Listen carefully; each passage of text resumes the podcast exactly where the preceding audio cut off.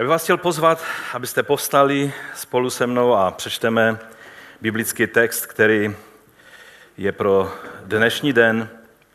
Budeme číst z listu Filipským z třetí kapitoly od 7. po 11. verš. Cokoliv však pro mě bylo ziskem, to teď pro Krista pokládám za ztrátu. A vůbec všechno pokládám za ztrátu vzhledem k té nevýslovné hodnotě poznání Krista Ježíše, mého pána. Pro něj jsem to všechno ztratil a pokládám to za hnůj, abych získal Krista. V něm se ocítám bez vlastní spravedlnosti založené na zákoně, ale za to s tou, která vyplývá z víry v Krista. S tou spravedlností, jež přichází od Boha a zakládá se na víře. Chci ho znát, znát moc jeho vzkříšení i účast na jeho utrpení. Chci se s ním stotožnit i v jeho smrti, abych, ať už jakkoliv, dospěl ke vzkříšení z mrtvých. Pane, my toužíme porozumět tomu, po čem toužil apoštol Pavel, protože víme, že je to správná touha. Chceme mít stejnou touhu, tebe znát, znát moc tvého vzkříšení. Pomoz nám skrze svého svatého ducha. Otevří své slovo před námi.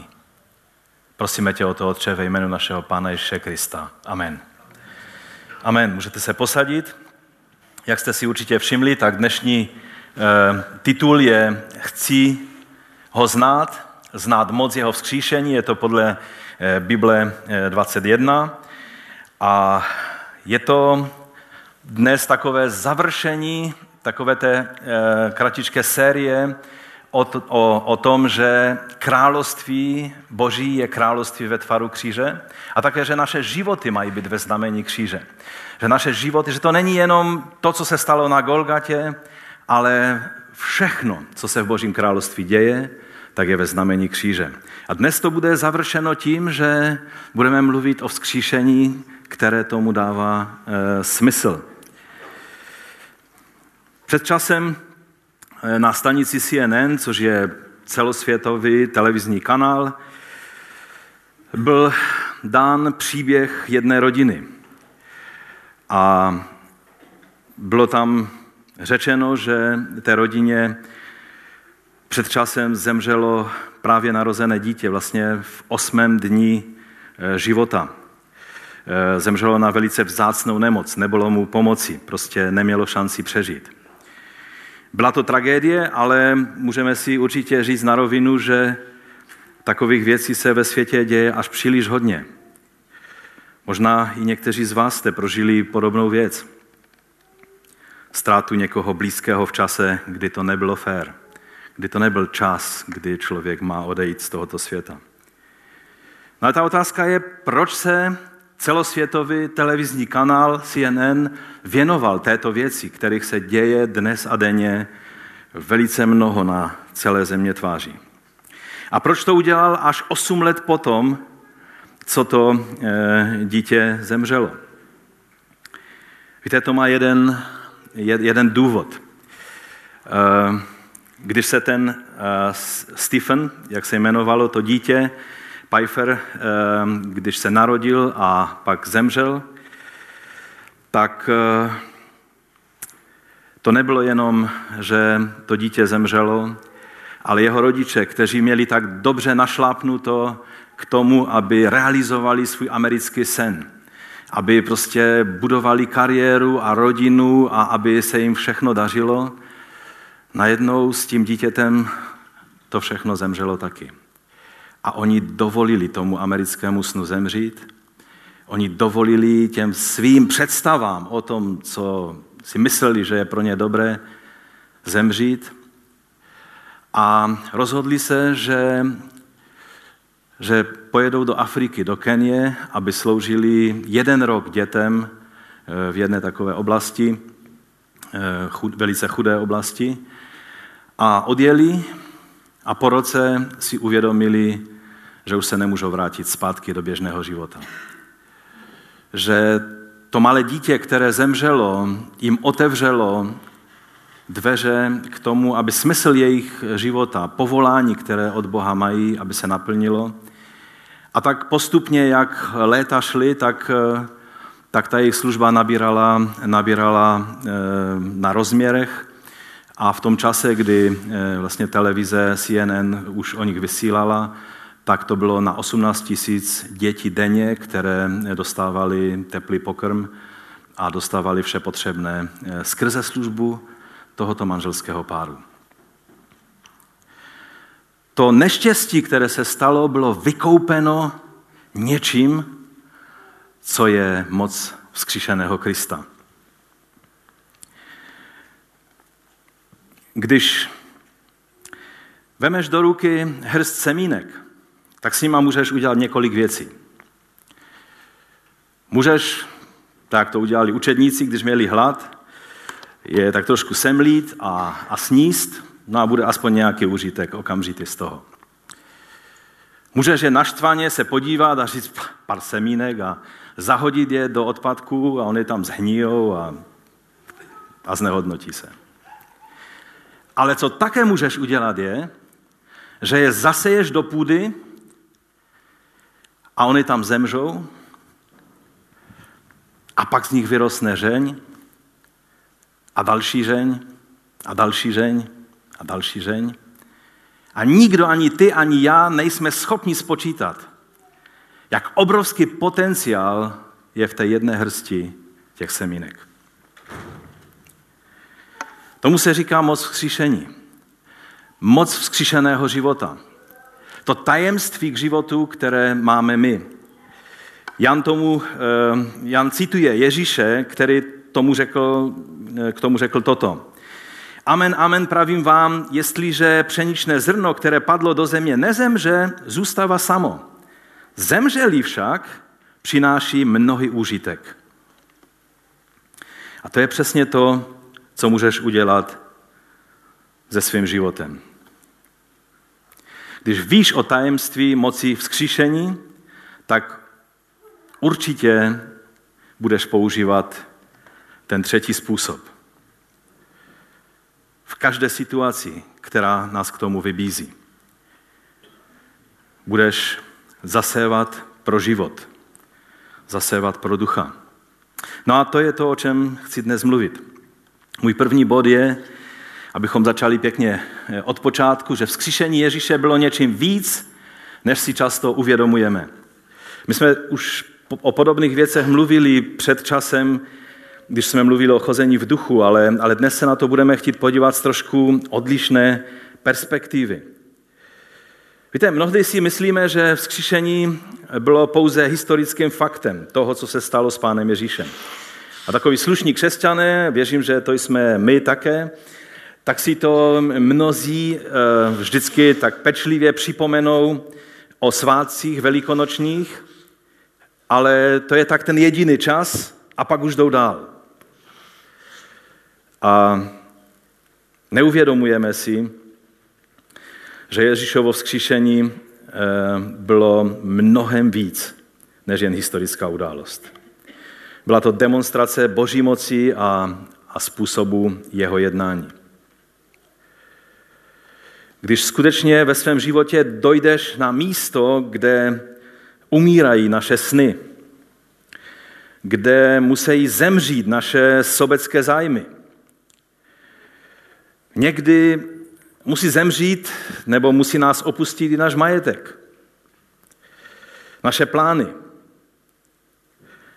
Pokud těm věcem dovolíme padnout do hrobu, zemřít, prostě nechat, ať se nad tím slehne zem, pak ta stejná moc, která vzkřísila Ježíše ze smrti, vstupuje na scénu a začíná jednat. Být křesťanem znamená, že víme něco, co neví zbytek tohoto světa. Chodíme podle principů a v moci, která není k dispozici nikomu jinému, než tomu, kdo je součástí Božího království, kdo se poddá jeho vládě. Musíme si uvědomit, že vzkříšení vlastně nepatří do našeho světa. Učedníci byli tak překvapeni eh, vzkříšením Ježíše, protože eh, vzkříšením měl začít nový věk. Mělo to přijít v momentě, kdy všichni lidé eh, budou vzkříšení, jedni k soudu a jedni k životu věčnému. A najednou byl tady Ježíš vzkříšen a oni si uvědomovali, ale tohle, tenhle fenomén patří až do nového světa, do nového věku. A tak si musíme uvědomit, že vzkříšením Ježíše skutečně se stalo něco, co, bylo, co, co, co byl příchod toho příštího věku do naší reality. V Kristu si budoucnost našla cestu do naší přítomnosti, pronikla do naší přítomnosti. Nešlo jen o to, aby Ježíš nezůstal v hrobě a aby znovu ožil, ale šlo o vstup do onoho příštího věku nové reality. A zároveň to byl důkaz toho, že i naše vzkříšení je jisté. Na několika místech v Novém zákoně je řečeno, že protože Ježíš byl vzkříšen, máme jistotu vzkříšení i my. Mnozí křesťané vůbec nechápou, proč je vzkříšení důležité. Že když zemřu, půjdu do nebe a proč by ještě se měl zaobírat s tím tělem. Mnozí si nedokážou představit. Eh, s jedním bratrem, ze kterým jsem měl ten týden rozhovor, tak se mě ptal, a to jako co? To, že po vzkříšení, a to byl bratr, který slouží slovem, to jako, že po vzkříšení, že, eh, že, že budeme eh, vypadat stejně, nebo jak to bude? Já říkám, no nevím, jak budeme vypadat, ale Ježíš měl třeba rány, které mu uštědřili na kříži, tak měl na sobě po vzkříšení, ale měl taky vlastnosti, které, které nikdo jiný neměl. A to, že ty budeš ty po vzkříšení, to si můžeš být jíst.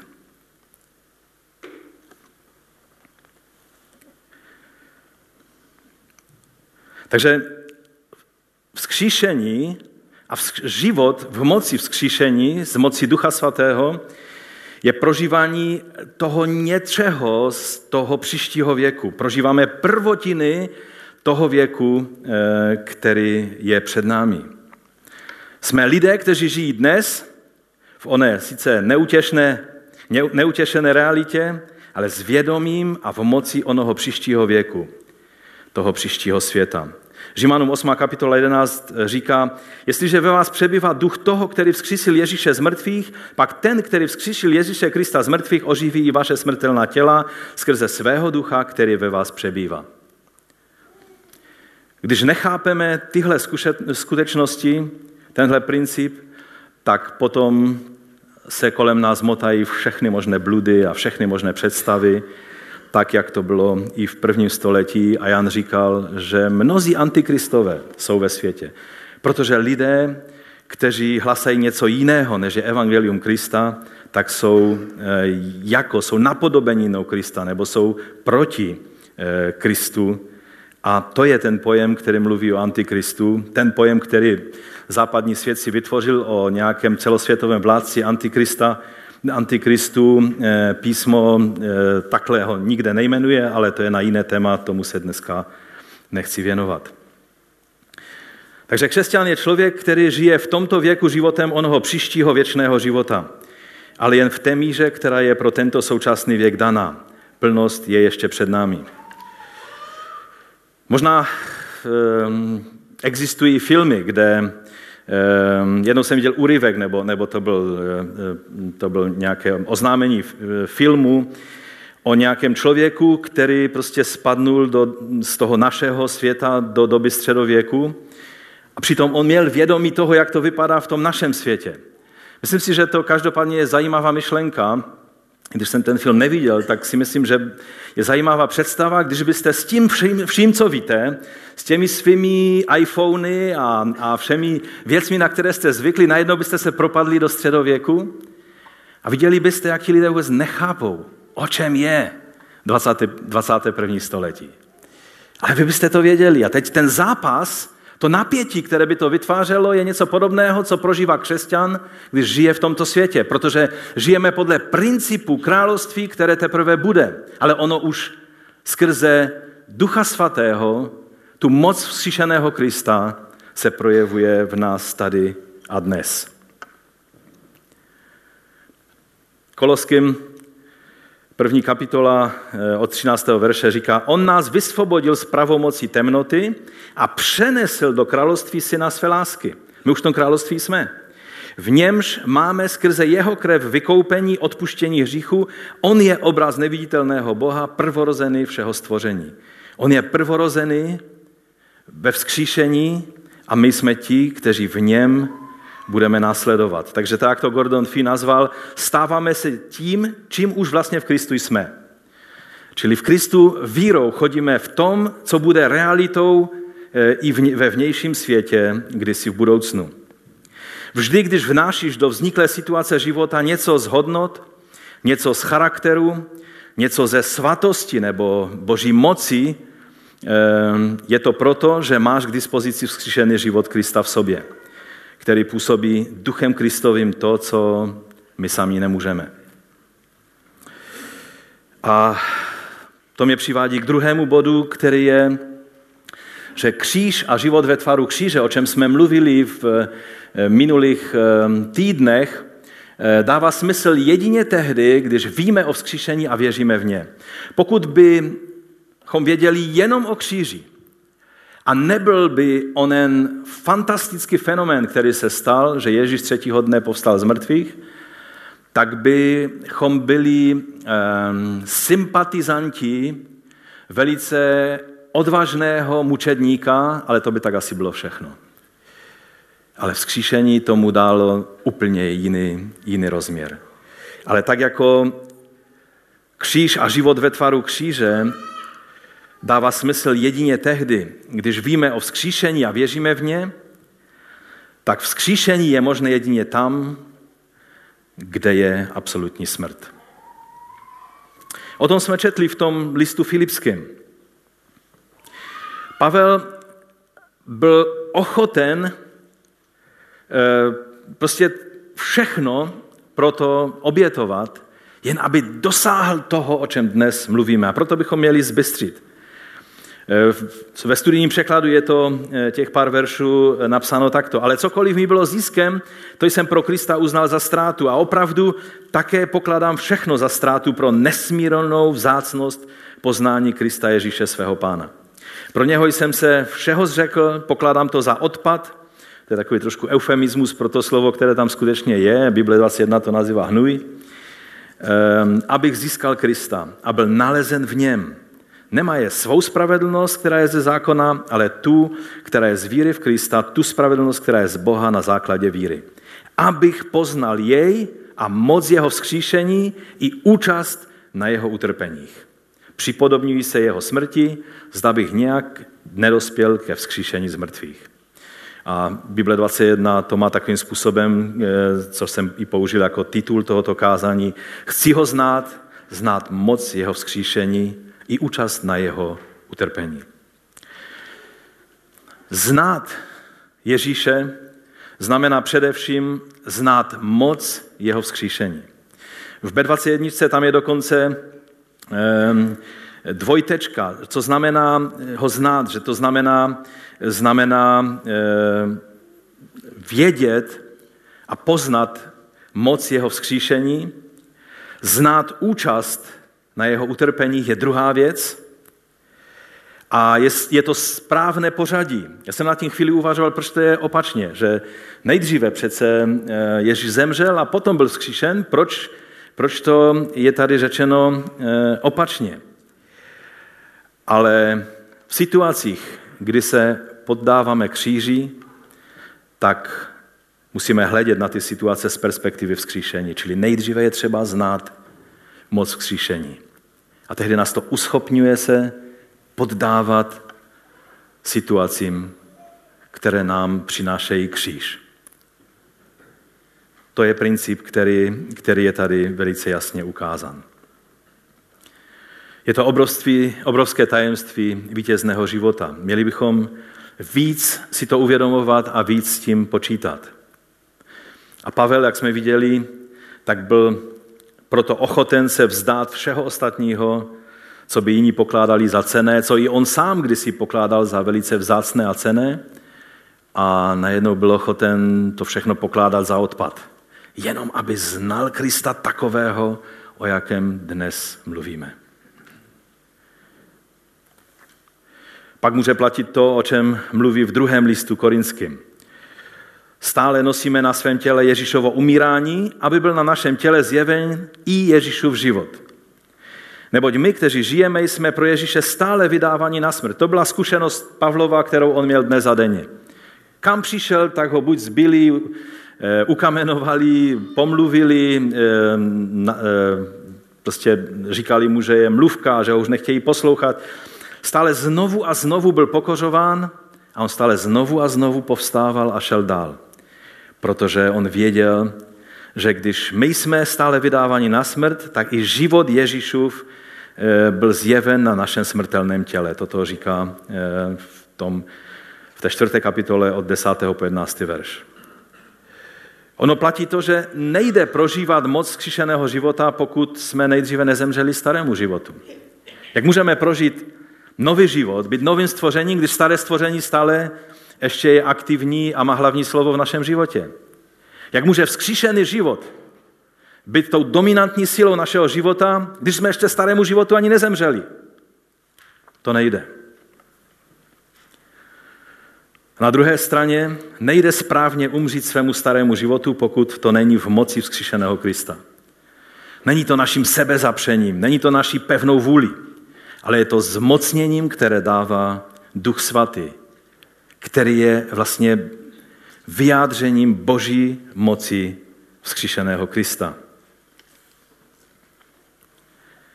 Vzkříšení je to, co dává cestě kříže tu moc, ten smysl který je absolutně nepochopitelný pro mocnosti tohoto světa. Je to nemohlo absolutně napadnout. Je řečeno, že kdyby na to přišli, tak by neukřižovali eh, pána slávy. Ale oni na to nemohli přijít, protože to můžou vidět jedině lidé, kterým to zjeví Duch Svatý. On je ten, který obsahuje tuto boží moudrost.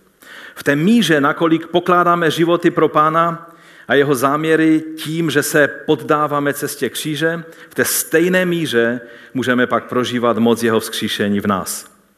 Natolik jsme pak schopni vidět a mít radost z jeho slávy, která se projevuje v naší slabosti. Jsou to věci, které jsou e, spojené nádoby, nejde je oddělit.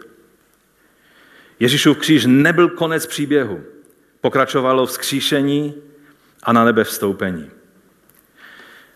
Izrael nebyl vyveden z Egypta na poušť, a to je všechno, ale byl vyveden na poušť, aby byl pak přiveden do zaslíbené země. Bylo jen jejich chybou, že to trvalo 40 let. Nemáme jen umřít pro tento svět, pro své ego, ale máme také začít chodit v moci nového stvoření, nového života v moci vzkříšeného Krista. Pan Ježíš nás ujišťuje nejen o tom, že budeme mít ve světě utrpení a soužení, to říká, že učedník není větší nad svého mistra, to je realita našeho života. Mnozí křesťané si říkají, no ale přece pán nás tady nemůže nechat, když bude velké soužení. No, no to velké soužení už trvá 2000 let, takže asi zřejmě Ježíš má na to jiný názor, protože křesťané na různých místech světa v různých dobách, i tady na tomto místě, probíhalo veliké soužení, které, kterého oběťmi se stali mnozí lidé. Ale to není to všechno. Nejenom, že nám říká, že budeme eh, prožívat eh, soužení, ale on také říká, že budeme prožívat moc jeho vzkříšení a i konečné završení všeho.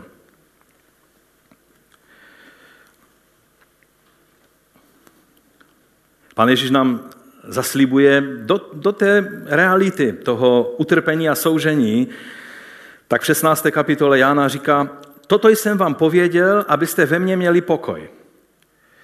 Ve světě máte soužení, on to tak říká, to je prostě realita, takhle to je, protože mocí tohoto světa, eh, říší tohoto světa, i duchovních mocí tohoto světa Eh, nepřítel našich duší. Prostě to nenechá tak. Vždycky půjde po těch, kteří chodí v eh, duchu vzkříšeného Krista.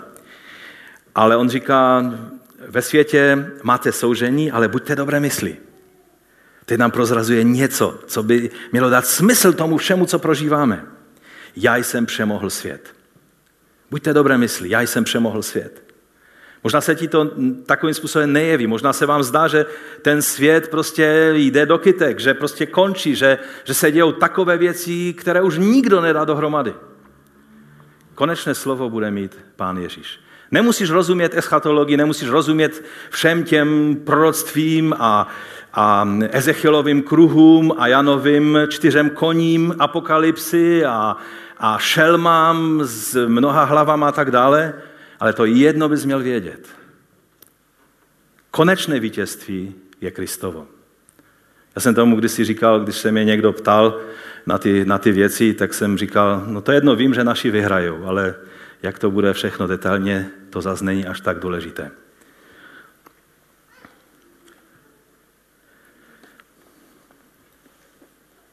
Když se podíváme zpětně, zkuste se podívat do svého života na ty nejtěžší zkoušky, ve kterých jste obstáli ve víře. Tak zjistíte to, co jsem zjistil já mnohokrát, že oni pak tvoří ty nejúžasnější milníky našeho života s pánem. Jsou to prostě nové milníky poznání pána. Pavel řekl, chci ho znát.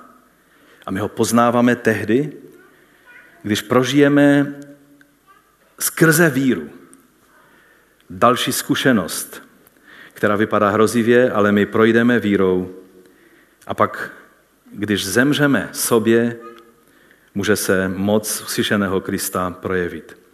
Když mučedníci šli na smrt, to jediné, co dávalo smysl jejich oběti, byla naděje vzkříšení. Jinak by to byla absolutně zoufalá situace. Když těch 21 koptů v Libii byli zabíjeni islámským státem, islámský stát si myslel, že pokořil a dal najevo svrchovanost islámu nad vírou těchto koptů. Ale to, co oni si neuvědomovali, že je nebude nikde Allah vítat.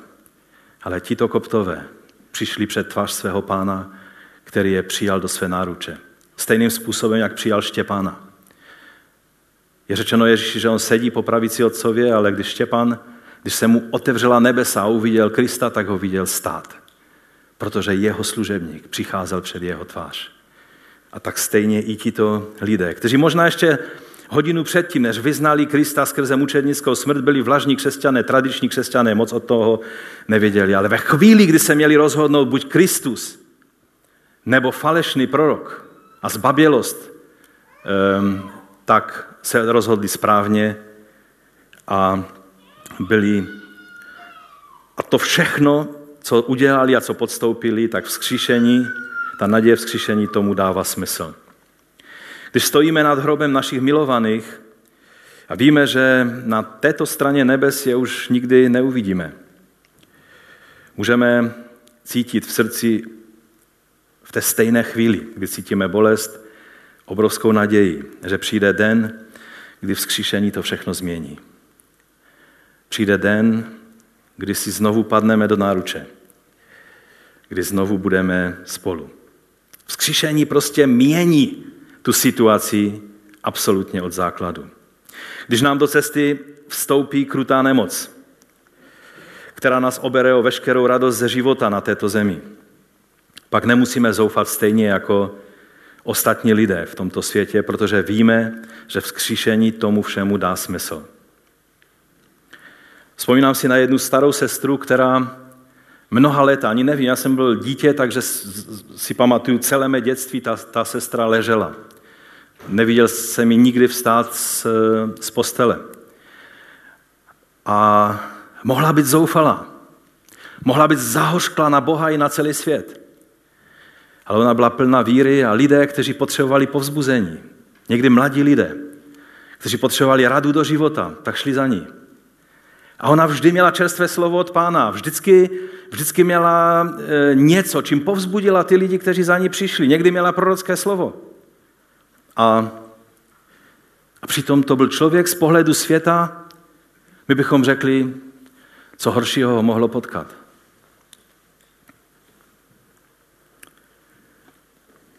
Pamatuji si na jinou sestru. To se nestala zas až tak strašná věc, akorát, že ona se chtěla vdát a prostě se nevdala. Neptejte se mě na důvody, prostě se nevdala. A ona to neviděla jako tragédii. Ale z téhle situace udělala přednost svého života. A byla známa nejenom v tom zboru, ze kterého byla, ale i ve všech okolních zborech, svojí službou, rodinám, které měly hodně dětí. Sloužila pánu právě proto, že z toho, že neměla svoji rodinu, tak neudělala tragédii, ale udělala z toho přednost. Víte, je to jenom otázka toho, jak se postavíme ke stejné situaci. Můžou být lidé, kteří budou celý život zoufalí kvůli něčemu a budou lidé, kteří budou naplňovat Boží záměry ve svém životě ve stejné situaci.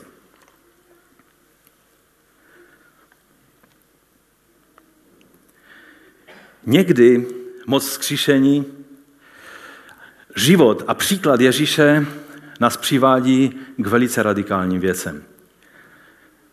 Před léty proběhla kolem celého světa zpráva o tom, co se v Americe řel děje dost často, že byl člověk, který, který vstoupil do školy a postřílel tam několik těch eh, žákyň.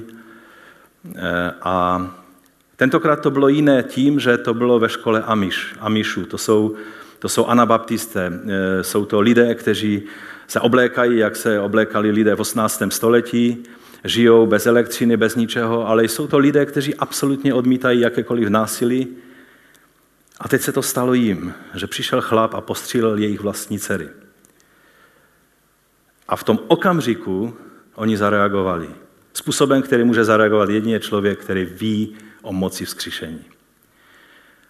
Oni dali najevo, že se na toho člověka nezlobí a zavolali té jeho manželce, která byla zoufala z toho, co její muž udělal. Zúčastnili se pohřbu. Pozvali tu manželku. Dali jí najevo, že ji přijímají. To udělá jedině někdo, kdo ví o tom, co znamená moc vzkříšení.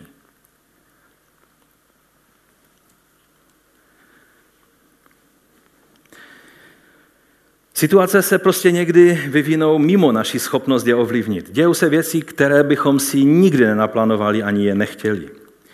Ale pokud k těm situacím zaujmeme postoj kříže a dovolíme tak Boží vládě vzkříšeného Krista se v té dané situaci projevit, tehdy zažijeme moc vzkříšení.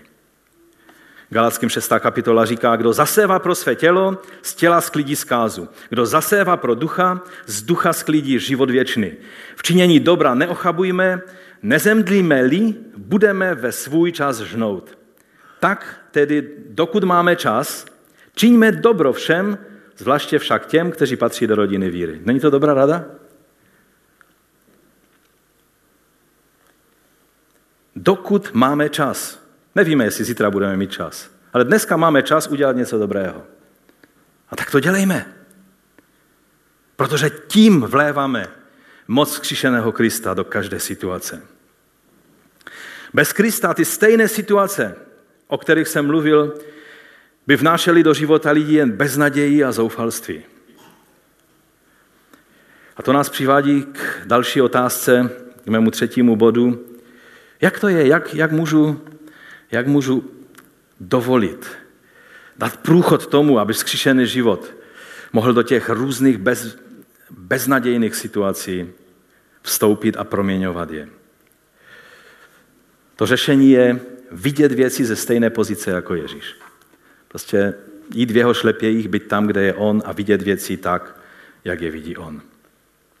Jde o to znát Krista tak, abychom se dokázali dívat na věci z jeho perspektivy, z jeho vzkříšené pozice. To je klíč. Pavel Efeským, druhá kapitola, druhou, druhou kapitolu začíná takto. Také vás vzkřísil, když jste byli mrtví pro svá provinění a pro své hříchy. Vzkříšením eh, tady je nazváno to, že jsme vlastně byli znovu zrozeni do nového života. Vzkříšení není jen věc, která se stane na konci věku, ale moci vzkříšení žijeme už dnes. Projevuje se to plnosti Ducha Svatého a působením Ducha Svatého v nás. A pak od pátého verše dál je napsáno, i když jsme byli mrtví pro svá provinění, obživil nás spolu s Kristem, milostí jste zachráněni a spolu s ním nás probudil k životu. To jsou všechno slova, které mluví o vzkříšení. Probudil k životu a spolu, a teď poslouchejte, to si nedokážu představit, ale tady to takhle Pavel říká, a, a spolu posadil na nebeských místech v Kristu Ježíši. Takže ty a já jsme posazeni se vzkříšeným Kristem v nebesích. Někteří křesťané se do toho tak vžili, že už ani po zemi nechodí, jenom stále lítají v oblacích, ale e, ono to tak není myšleno. My stále ještě jsme součástí tohohle světa. Všechny bolesti toho světa bolí i nás. Když, když máš e, horečku, tak jsi nemocný a nemusíš se tvářit, že nejsi nemocný a, a, a namlouvat si něco. Prostě jednoduše jsme součástí tohohle stvoření, ale vírou a, a tím úhlem pohledu, to je to důležité. Úhlem pohledu na každou věc jsme na místě Kristově posazení na nebesích. Aby ukázal v budoucích dobách oplivající bohatství své milosti v dobrotě k nám v Kristu Ježíši. Máme možnost se na věci dívat ze stejného zorného úhlu jako pán Ježíš. Není to skvělé? Uvědomujeme si, jak obrovskou výsadu máme? Za to se modlil pán Ježíš ve velekněžské modlitbě. Abychom byli tam, kde je on. Abychom mohli vidět věci jeho zorným úhlem. A pak ke Koloským ve třetí kapitole říká, jestliže jste tedy s Kristem vstali, usilujte o to, co je nahoře. Zase to, je, e, to vstali mluví o vzkříšení.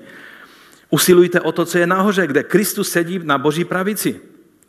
Myslete na to, co je nahoře, ne na to, co je na zemi.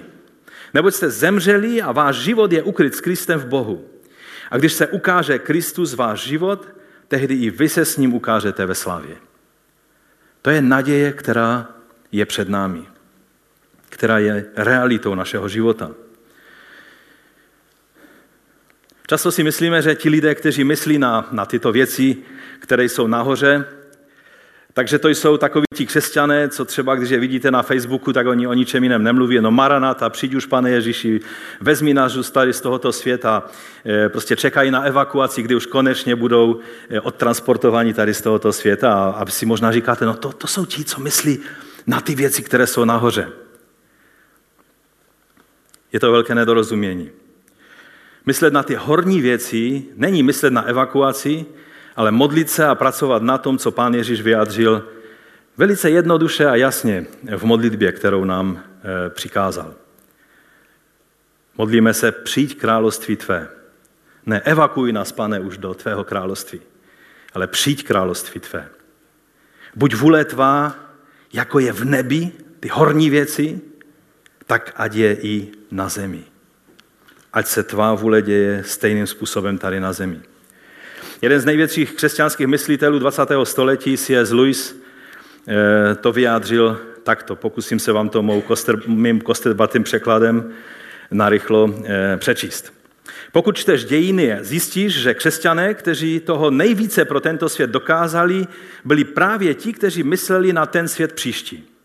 Dokonce samotní apoštolové, kteří způsobili obrácení celého římského impéria, nebo velcí muži, kteří zbudovali velké věci ve středověku, nebo angličtí evangelikálové, kteří zrušili obchod s otroky. Všichni ponechali za sebou na této zemi velmi výraznou stopu, přesně z toho důvodu, že jejich rozum byl zaměstnan nebesy. To je ten paradox, který, který platí. Je to teprve od té doby, tady to je zajímavé, co C.S. Lewis říká už v té své době, je to od té, teprve od té doby, co se křesťané ve valné míře odvrátili od přemýšlení o tom příštím světě, kdy se stali velmi neúčinní ve světě současném. Zaměř se na nebesa a zemi dostaneš jako přídavek. Zaměř se na zemi a nedostaneš ani jedno, ani druhé.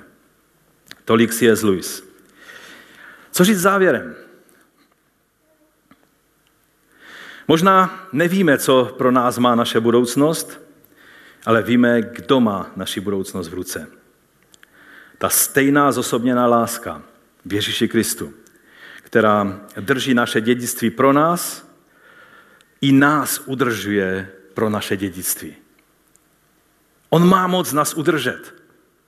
On není někdo, kdo něco takového prostě utopického slibuje a pak nemá moc, aby nás udržel. On drží naše dědictví pro nás i nás pro naše dědictví. Nikdo nás nevytrhne z jeho ruky. Co myslíte, který příkaz je v Biblii nejčastější? Buď svatý, nehřeš, jo? nebo modlí se, choď do kacečka. To tam není napsáno, ale stejně je dobré chodit do kacečka, že? Víte co? Jaký příkaz je nejčastější? N.T. Wright to spočítal a, a říká, že je to příkaz, abychom se nebáli. Největší problém člověka je, který, který ruinuje víru, je to, když máme strach. Když se bojíme. Takže výzva, abychom neměli strach, abychom si nedělali starosti, abychom, abychom se nebáli, je nejčastější příkazem písma. Ale jak, jak to lze se nebát, když žijeme ve světě, ve kterém často e, přicházejí věci, které nás překvapí svou zákežností, svou krutostí, svou, svou nevhodností v tom čase, ve kterém se dějí. Já nevím, jak u vás, ale mně se vždycky dějou ty nejzávažnější průšvy, kdy se stane něco, co opravdu mě šokuje a, a, a překvapí, tak eh, vždycky to přijde nevhod. Nikdy to není čas, kdy si říkám, teď bych i unesl nějaké to břímě, kdyby přišla nějaká zkouška, jsem připraven. Vždycky to přijde ve chvíli, kdy si člověk říká, chvíli klidu by to chtělo.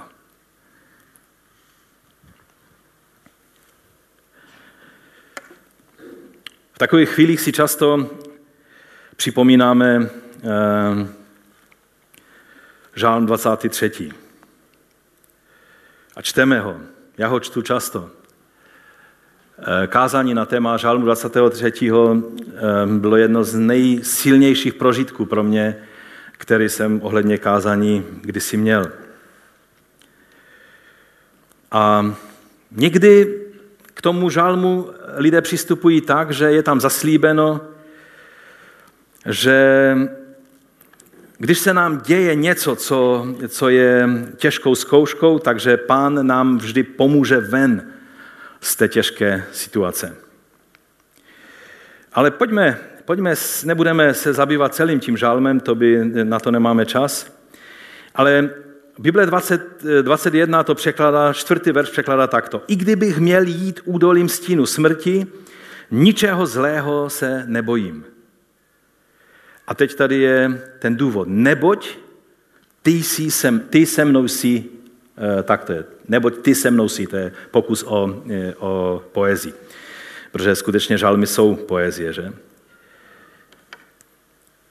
A tvůj prut a tvá hůl mě konejší. To, co nás konejší, to, co způsobuje, že že máme sílu jít údolím stínu smrti, není vědomí toho, že pán přijde a vetrhne nás z toho a, a odvede pryč. Ale David, který je autorem tohoto žálmu, říká, zlého se nebojím, ať už ten zlý znamená toho zlého, eh, tu osobnost, eh, ve které, která je esencí zla, to znamená ďábla, anebo zlo jako zlo e, věcí, které se nám dějou. Ten důvod je, neboť ty jsi se mnou. Vědomí toho, že on je s námi v tom údolí stínu smrti, a pak to říká takovým zvláštním způsobem, že celý ten žálm, nebo ta první část toho žálmu mluví um, o tom, že on je pastýř a my jsme ovce, takže z pohledu té ovce je ten žálm napsán. Tak tvůj prut a tvá hůl mě konejší. Nevím, co je konejšivého na té holi, kterou drží ten pastýř v ruce, ale jak když jsem nad tím tehdy eh, u, u toho žálmu, jak jsem se tím hodně zabýval a četl knihy na téma 23. žálmu, tak jsem si uvědomil, že teď vlastně všichni to máme velice rádi, i když nevždy úplně šetrně, ale když ten pastýř takhle počítá ty ovečky a praští každou po hřbetě, někdy mu to zrovna vyjde, že tě praští trošku víc, než bys chtěl. A, a tak se trošku ohneš ale říkáš si, yes, amen, počítá se mnou. Jak jsi to říkal, Heňo, když se podíváš na ledničku, že ještě Bůh se mnou neskončil? Ano, když se tě Bůh dotkne, ten dobrý pastýř se tě dotkne tou holí, tak víš, že o tobě ví. A víc nepotřebuješ vědět. V každé situaci, která je zoufalá, když pocítíš najednou na svém hřbetě hůl pastýře, tak můžeš vědět, že on o tobě ví a že je s tebou. To řešení tady v té, v té situaci je, neboť ty jsi se mnou. To je řešení, nic víc nepotřebujeme vědět. Ale to, že ten dobrý pastýř je s námi. Pastýři mají i takové ty hole, které jsou na, na konci za, takhle zatočené. E, to je takhle vysoké, taková ta správná pastýřská hůl, takže to není e, ohnuté, aby on se mohl o to opírat, že to je příliš vysoké. Víte, na co je to ohnutí? To sedí přesně na krk ovečky, která, když se od pastýře utíká, tak občas ji přitáhne. To není možná, já nevím, ovce jsou strašně placha zvířata. Já jim chci pomoct a oni vždycky utíkají. Jako vždycky celé vytřeštěné se na mě dívají, co zase bude a, a vždycky, jak mají jenom šanci, tak utečou. No a taková hůl někdy je potřebná, abyste je k sobě přitáhli. Ale to, ta jistota toho, že víme, že on o nás ví, je řešením do situace. Pavel se dostal tak daleko eh, v tom svém natření z eh, moci vzkříšení a, z té fantastické reality vzkříšení, co nás čeká a co se stalo v Ježíši Kristu a, a on byl tou prvotinou a, a, a jistotou toho, že i my budeme vzkříšení, že se tak rozohnil, že když popisuje tu, tu realitu vzkříšení, tak se začíná dokonce samotné smrti posmívat. Používá k tomu starozákonního proroka, který eh, to takhle říkal. A, a přitom strach ze smrti je tím, co nejvíce paralyzuje lidi, čím nepřítel drží lidi ve strachu. Je to potom, co Pavel mluví velmi radikální věc, že pokud by to jediné, co máme ve svém křesťanství, byl jen ten život tady a teď, bez naděje na vzkříšení, víte, co Pavel říká o takovém životě? Že jsme největší ubožáci. Jsme nejubořejší ze všech lidí. Neexistují větší ubožáci než lidé, kteří jsou křesťané a nevěří ve vzkříšení. Proč? Pavel ukazuje, jaký nesmysl to je. Ale tak se natchnul tou realitou vzkříšení, že on to všechno ze široka v celé té eh, kapitole od prvního verše po, až po ten 57. verš eh, k tomu, eh, k čemu se pak dostává, nebo k 54 veršu, protože pak 55. veršem se začíná posmívat smrti, tak já, já to přečtu od 54. verše. A až toto pomíjivé oblékne nepomíjivost, to je, když, když dojde k té, ke vzkříšení a u těch, co budou naživu v tom čase, tak, tak dojde k proměně v okamžiku, eh, k proměnění, eh, tak tehdy se naplní, co je psáno. Smrt je pohlcena, přišlo vítězství. A teď, teď tady cituje proroka a posmívá se smrti. No kde je teď smrti tvé vítězství? No ukáž se. Kde je teď peklo tvá zbraň? Tam některé rukopisy mají peklo, některé mají, mají nebo teda podsvětí a některé mají znovu, znovu smrt, ale to vyjde na stejno. Kde je tvá zbraň? Onou zbraní smrti je hřích a sílou hříchu je zákon, ale díky Bohu, který nám dává vítězství v našem Pánu Ježíši Kristu. A teď to všechno přivádí k tomu závěru v 58. verši. A proto, moji milovaní bratři, buďte pevní a nepohnutelní, rozrůstejte se v pánově díle a vězte, že vaše práce pro pána není zbytečná. Bez skříšení by všechno, co děláme, i to dnešní zhromaždění by bylo zbytečné. Skříšení dává smysl tomu, co děláme naše práce pro pána. To není nějaká práce, nějaká služba, že jsi zaměstnaný v církvi nebo že děláš nějakého vedoucího. To je jednoduše, tam si nesmíte, a ty překlady neúplně tomu pomáhají, ale tam se jedná o cokoliv, co děláš z moci vzkříšeného Krista pod vlivem jeho vlády, jeho, součástí jeho království. Cokoliv děláš jako součást jeho, jeho království, jeho impulzu, tak tady se počítá. A není to zbytečné, říká říká Pavel. Víte, myslíme někdy na to, když žijeme na tomto světě a, a stejně nakonec zemřeme, má smysl to, co děláme? Jeden vědec, který žil celou dobu, psal knihy, články, byl součástí mnohých vědeckých hrad a tak dále a byl ateista, když pak umíral, tak říká, z pohledu vesmíru to všechno, co jsem dělal, bylo naprosto zbytečné. Kdybych celou dobu hrál ping-pong nebo golf, tak by to mělo úplně stejný význam. Nic jsem na tom světě nezměnil. Odcházím a vše, co jsem dělal, je zbytečné. A my se můžeme usmívat a říct, ani jedna sklenice studené vody, kterou podám ve jménu učedníka jako vyjádření pochopení principu vzkříšení a Božího království nezůstane zbytečná. Amen? Takhle to je v Božím království. Ale než vám se to snažit říct svými slovy, já bych rád vám přečetl eh, něco, co možná jste už sami četli, protože ta kniha je přeložena do češtiny. Je to kniha Překvapivá naděje od N.T. Wrighta. Je to skvělá kniha, která samozřejmě ne ze vším eh, budete souhlasit s N.T. Wrightem, já taky s ním ve všem nesouhlasím, ale tenhle odstavec, který vám přečtu, se mi tak líbí, že než to říkat svými slovy, tak vám to přečtu. Eh, on říká toto. Nevyměňujete olej v autě, které za pár chvíl spadne do propasti, že? Nerestaurujete vzácný obraz, který zanedlouho zhoří. Nesázíte růže na pozemku, který za pár dnů srovnají buldozerem. Ačkoliv to zní podivně a uvěřit tomu je téměř stejně těžké, jako uvěřit v samotné vzkříšení, pracujete na něčem, co ve svůj čas se stane součástí nového božího světa.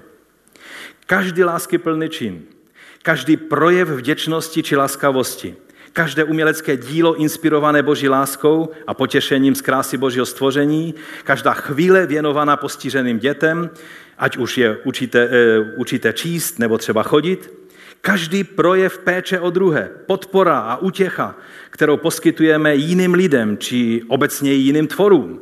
A samozřejmě každá modlitba všechno duchem inspirované vyučování, každý čin vedoucí k šíření evangelia, k budování církve nebo k růstu ve svatosti a nikoliv ke zkáze, vše, co vede k oslavě Ježíše v tomto světě, toto vše si díky boží moci, jež křísí z mrtvých, najde cestu do nového stvoření, které jednoho dne nastane.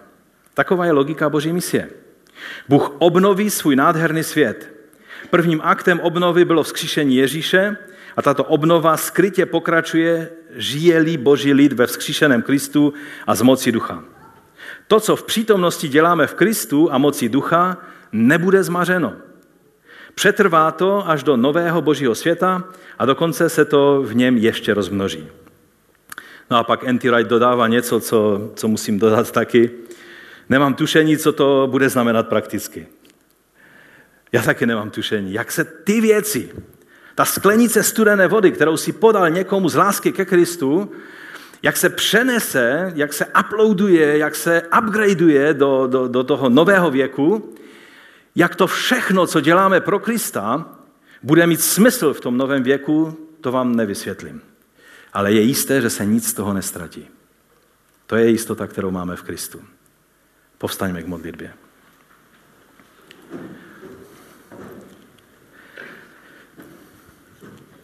My ti děkujeme, pane, za to, že nemusíme, nemusíme žít v zoufalství poroby tohoto světa. Nemusíme ani tomu podléhat, ani zavírat fanatické oči a tvrdit, že se nás to netýká. Ale když procházíme údolím stínu smrti, tak můžeme říct, ty se mnou jsi. Tvá hůl. To je to, co je důkazem toho, že o nás víš, že s námi počítáš. My ti děkujeme za to, že každá tragédie, která se stala a určitě se ještě stanou, že v moci vzkříšení, s tou vírou, kterou vzbuzuje tvé vzkříšení v nás a tvůj vzkříšený život skrze Ducha Svatého, nás může zmocnit, abychom šli dál a abychom skrze umírání mohli dát průchod moci tvého vzkříšení. Pane, my ti děkujeme za to, že, že se s námi sdílíš s těmito úžasnými věcmi. Že chceš, abychom porozuměli tomu, co znamená být následovníkem Krista. Že, to, že nejsme necháni na pospas svému pachtění, ale ty svojí moci vzkříšeného života v duchu svatém se nás dotýkáš a dáváš nám sílu jít a naplňovat tvé záměry. Za to ti děkujeme a chválíme tvé jméno. Amen.